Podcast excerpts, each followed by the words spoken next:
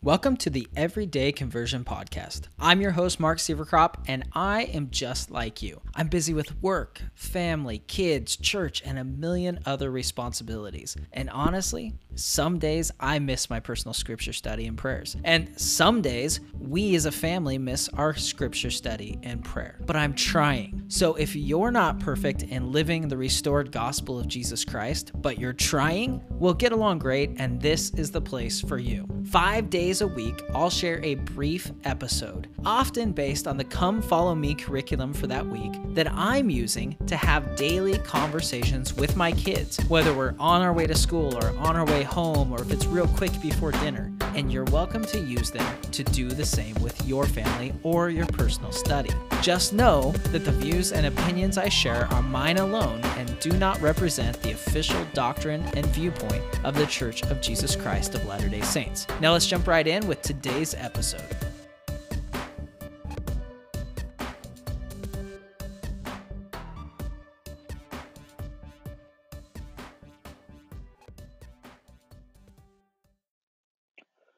All right, welcome back to the Everyday Conversion Podcast. This is episode nine of season two, where we're starting to dig into Lehi's vision of the tree of life. But before we do that, I had a friend of mine send me some feedback. So I talked last week about um, wanting to hear your thoughts and your ideas as you study and the the, the insights that you get.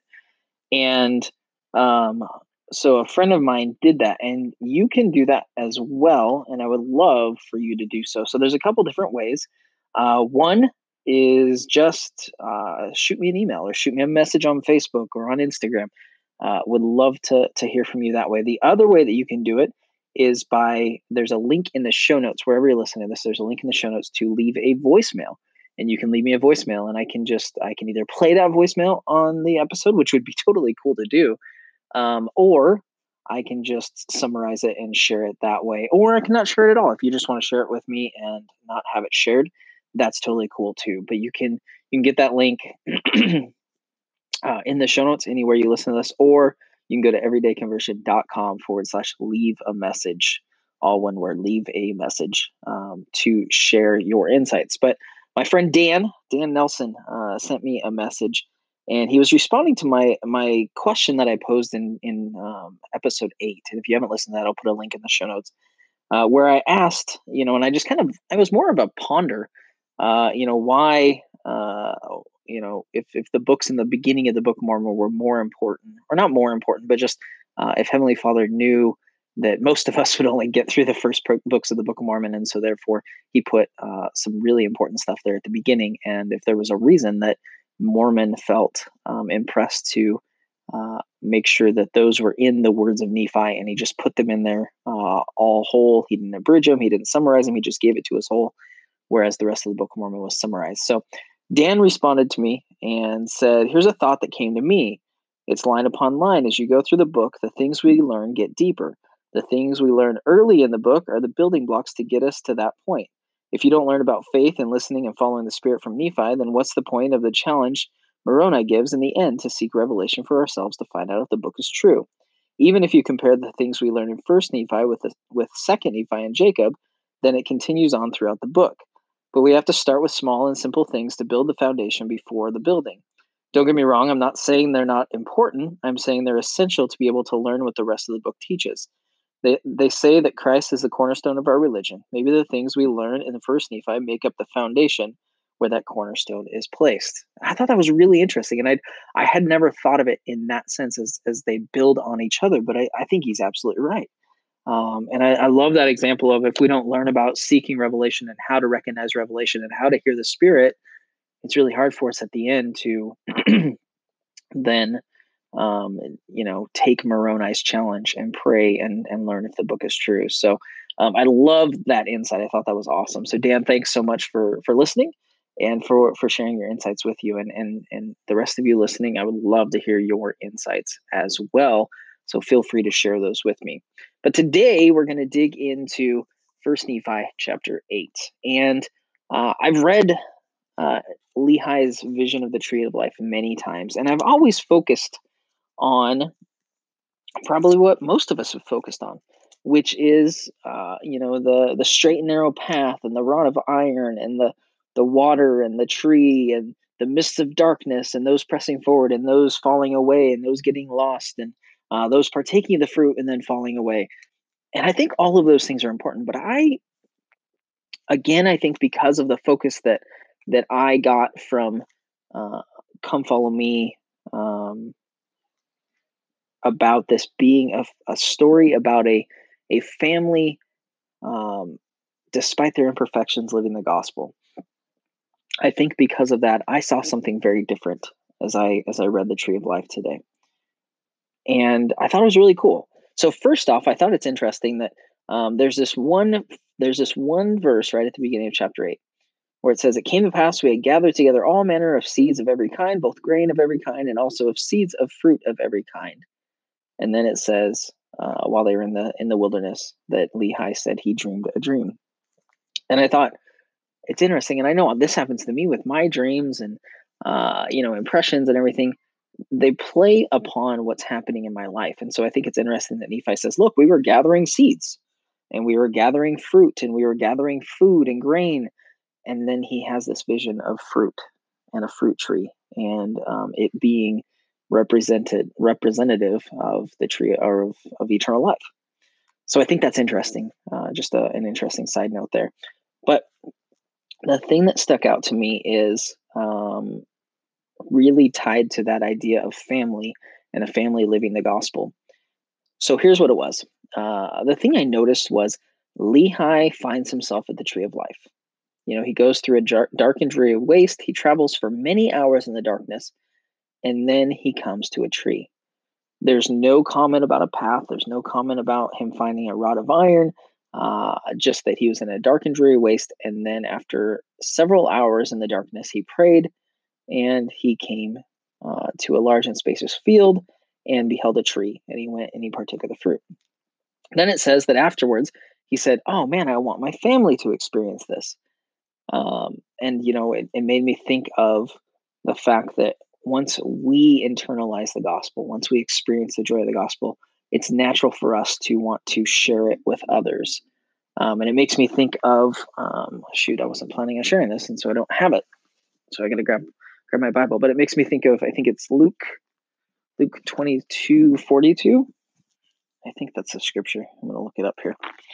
Um, I should know it. It was when I was mission leader. This was our our uh, our scripture for our um, nope, it's not that one.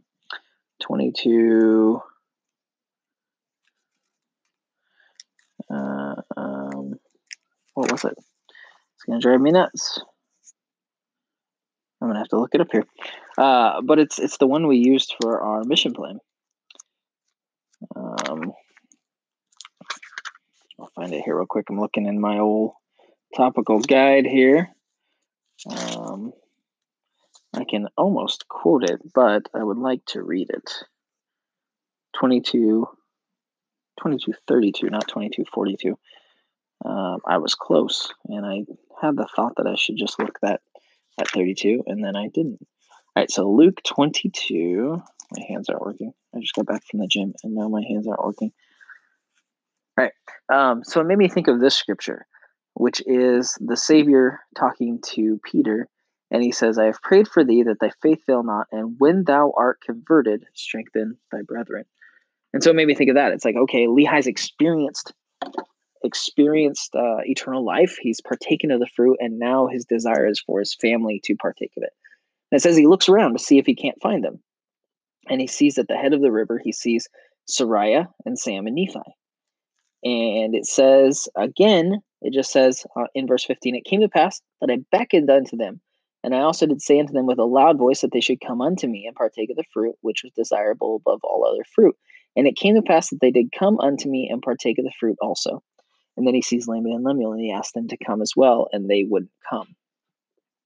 But the thing that stuck out to me was again, there's no when when what I noticed was the difference in the the experience and the the path and the journey of Nephi, Sam, and Sariah with compared to the path and the journey of everybody else that Lehi sees in this dream. Uh, for Sariah and Nephi and Sam, there is no there's no discussion. There's no, you know, Lehi doesn't mention or talk about or see um, the straight and narrow path. Uh, he doesn't talk about or see the rod of iron. He doesn't talk about there being mists of darkness. He doesn't talk about uh, even well, he you know sees them at the head of the river, but he doesn't really talk about the river much. He just says, "I was at the tree. I saw my family a ways off. I called to them and invited them to come, and they came, and that was it." And what I got from that, and um, this is what stuck out to me was what a powerful influence Lehi was in his family's life and getting them to the tree of life and getting them to eternal life in this dream. He was a, a beacon and a point of reference for them obtaining the fruit. And I'm not saying by any means that the rod of iron wasn't important, that the straight and narrow path isn't important, but those weren't the points of reference. Those weren't the the most important points of reference in Lehi getting his family to the tree those weren't the things he focused on. He focused on him seeing them and him calling to them from the tree of life, and they came to him. And what I thought of is what a powerful influence I can be as uh, a parent, as the priesthood leader in my home, uh, to help my family reach eternal life and to live the gospel. Um, you know, as parents, as uh, we're not the savior, we're not perfect, and certainly we want our family to uh, build their foundation upon the rock of our Redeemer, which is Christ. And I'm not saying that we shouldn't, but what I am saying is, as a parent, we can be a very influential waypoint in helping our family navigate to the tree. You know, if we as parents are solidly on the path, if we are on our way to eternal life, that is another point of reference for our children. That is another thing that they can look to to help them make sure they're on the path, in addition to the rod of iron, in addition to the straight and narrow path. It's another point of reference. And from what I can read of Lehi's vision, it was a very, very powerful point of reference because there was no talk of the mist of darkness. There was no talk about Nephi wavering or Sam wavering or Sariah wavering. They just went straight to Lehi and ended up at the tree of life and partook of the fruit. And I think that's massively powerful when we think about that of the influence and the the the value that us having a strong testimony, us living the gospel fully can have on our children. And vice versa. If if if having a strong testimony is influential, then certainly not conspicuously living the gospel could and will have a negative influence. It makes me think of uh, a talk by Elder Holland that's one of my favorite talks that he's ever given. I think it's called A Prayer for the Children. I'll put it in the show notes at everydayconversion.com forward slash BOM9. But it's a fantastic talk. And it talks about how if we don't live the gospel conspicuously, our children will not pick up on those cues. And it will be much more difficult for them to live the gospel. And whatever whatever separation we have from the gospel, our children will exceed that separation because they don't see it. And, you know, one of my favorite lines from that talk is Elder Holland saying, live the gospel as conspicuously as possible. That's one of the reasons that that I have felt impressed in this conversation with a friend of mine at church the other day that I have had a spiritual prompting and impression. Uh, when I was bishop, I never took my scriptures with me. I used my iPad uh, because I was moving around and interviewing people and meeting with people and going from class to class, just listening and interacting with people. So I never brought my scriptures because it was just one more thing to carry. And I had the thought when I was bishop that when I was not bishop anymore, I needed to carry my physical scriptures. And I needed to read my physical scriptures. You know, I love, I love, love, love the fact that, you know, when I'm traveling and everything, that I can have the scriptures with me at any time. And I love that I can pull them up on my phone. But I have had the impression for myself that I need to be reading my physical scriptures. I need to be studying my physical scriptures. And that's why they're right here next to me. And that's what I used to study when I'm sitting at home. I have my scriptures up. And the prompting that I had was that I needed to do that not just for me. Yes, it's different. And, and I believe, and for me, it's easier to study with them and it's easier to follow footnotes and those types of things because it's all on one page rather than clicking the link. But the most important thing that I realized was I needed to do it so that my kids saw me reading the scriptures. There is no mistaking when they walk into the room and my scriptures are open what I'm doing. If I'm studying my scriptures on my phone, I could be studying my scriptures or I could be reading looking at Facebook. I could be playing a game, I could be reading a news article. Even if I'm reading my scriptures, they don't get that necessarily. But when I'm reading my scriptures and my physical scriptures are open, there is no mistaking what I'm doing. And so living the gospel conspicuously is so, so very important. And we as parents can be that additional waypoint, that additional point of reference for our kids to help them more easily get to the tree of life, more easily get to eternal life. And I think that's so valuable and important for us to notice and to realize is the influence that Lehi being at the tree of life had on the ease of Sariah, Sam, and Nephi getting to the tree of life. And I think that's an important aspect. And that's the thing that stuck out to me as I read Lehi's account this time. A couple of other things that I noticed just kind of uh, more cursory and not nearly as involved.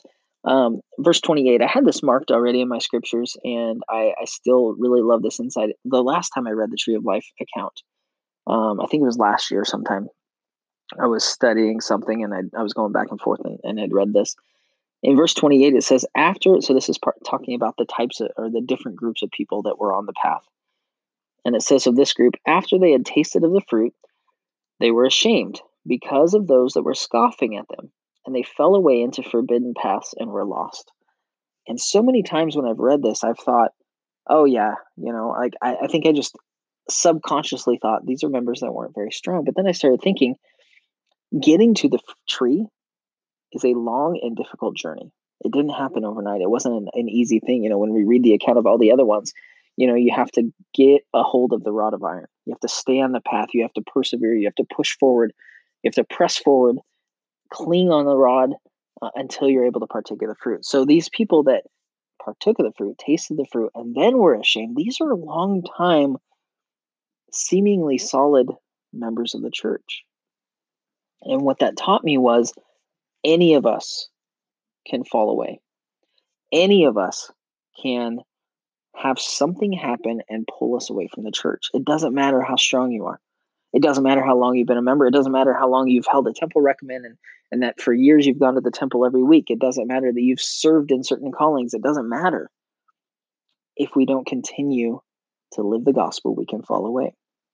If we worry too much about what other people think, we can fall away. If we let someone offend us, we can fall away. This isn't the scripture, this verse isn't talking about brand new members that fall away. Those are the ones that that fall away before they even get to the tree. We're talking about people that have got to the tree and partaken of the fruit, and then they fall away. And that's just a reminder to me that I need to make sure that I am staying faithful. That no matter how uh, how well I do this year, next year I still need to be faithful. That I need to continue to do the things that I need to do because anyone can make a mistake and fall away. Anyone can get complacent and fall away. Anyone can get offended and fall away. And we have to make sure that we don't do that. The final thing that I thought that I really want, really noticed um, in here that I liked, um, uh, verses 36 through 38 is when Lehi is it says that he exceedingly feared for Laman and Lemuel, and he feared lest they should be cast off from the presence of the Lord. And this is what I love in verse 37. It says, He did exhort them then with all the feeling of a tender parent that they would hearken unto his words, that perhaps the Lord would be merciful to them and not cast them off. Yea, my father did preach unto them. And the thing that I wrote down was as parents, a lot of times we can see uh, the challenges or the weaknesses or um, the trials that our kids will face. And this is what was happening with Lehi.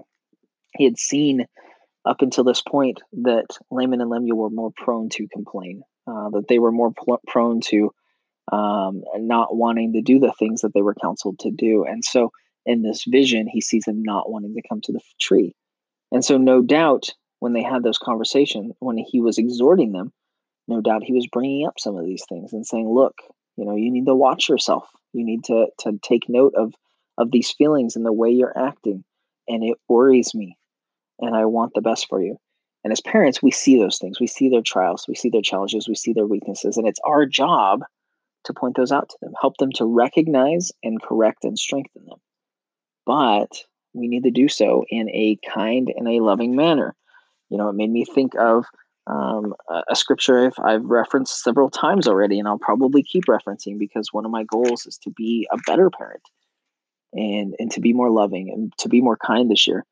And so it made me think of um, Doctrine and Covenants 121, 41 through um, 44.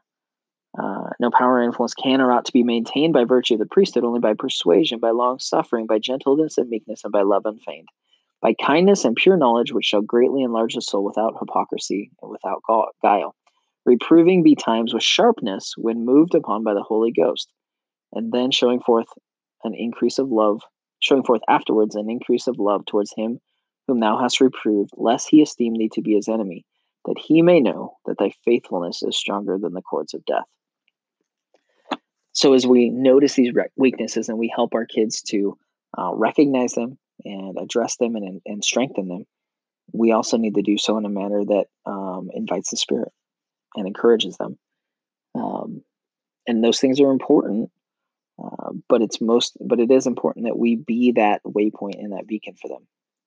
It's much easier to encourage them to get on the path and move towards eternal life if we're on that path and we're moving towards eternal life and that's what I got out of uh, this this account of Lehi's vision today was just the value of having me as a parent be an additional point of reference, an additional help to getting my family to um, the tree of life. So you can get the links to everything we talked about today at everydayconversion.com forward slash BOM9. And again, I would love to hear your insights, your feedback, your thoughts.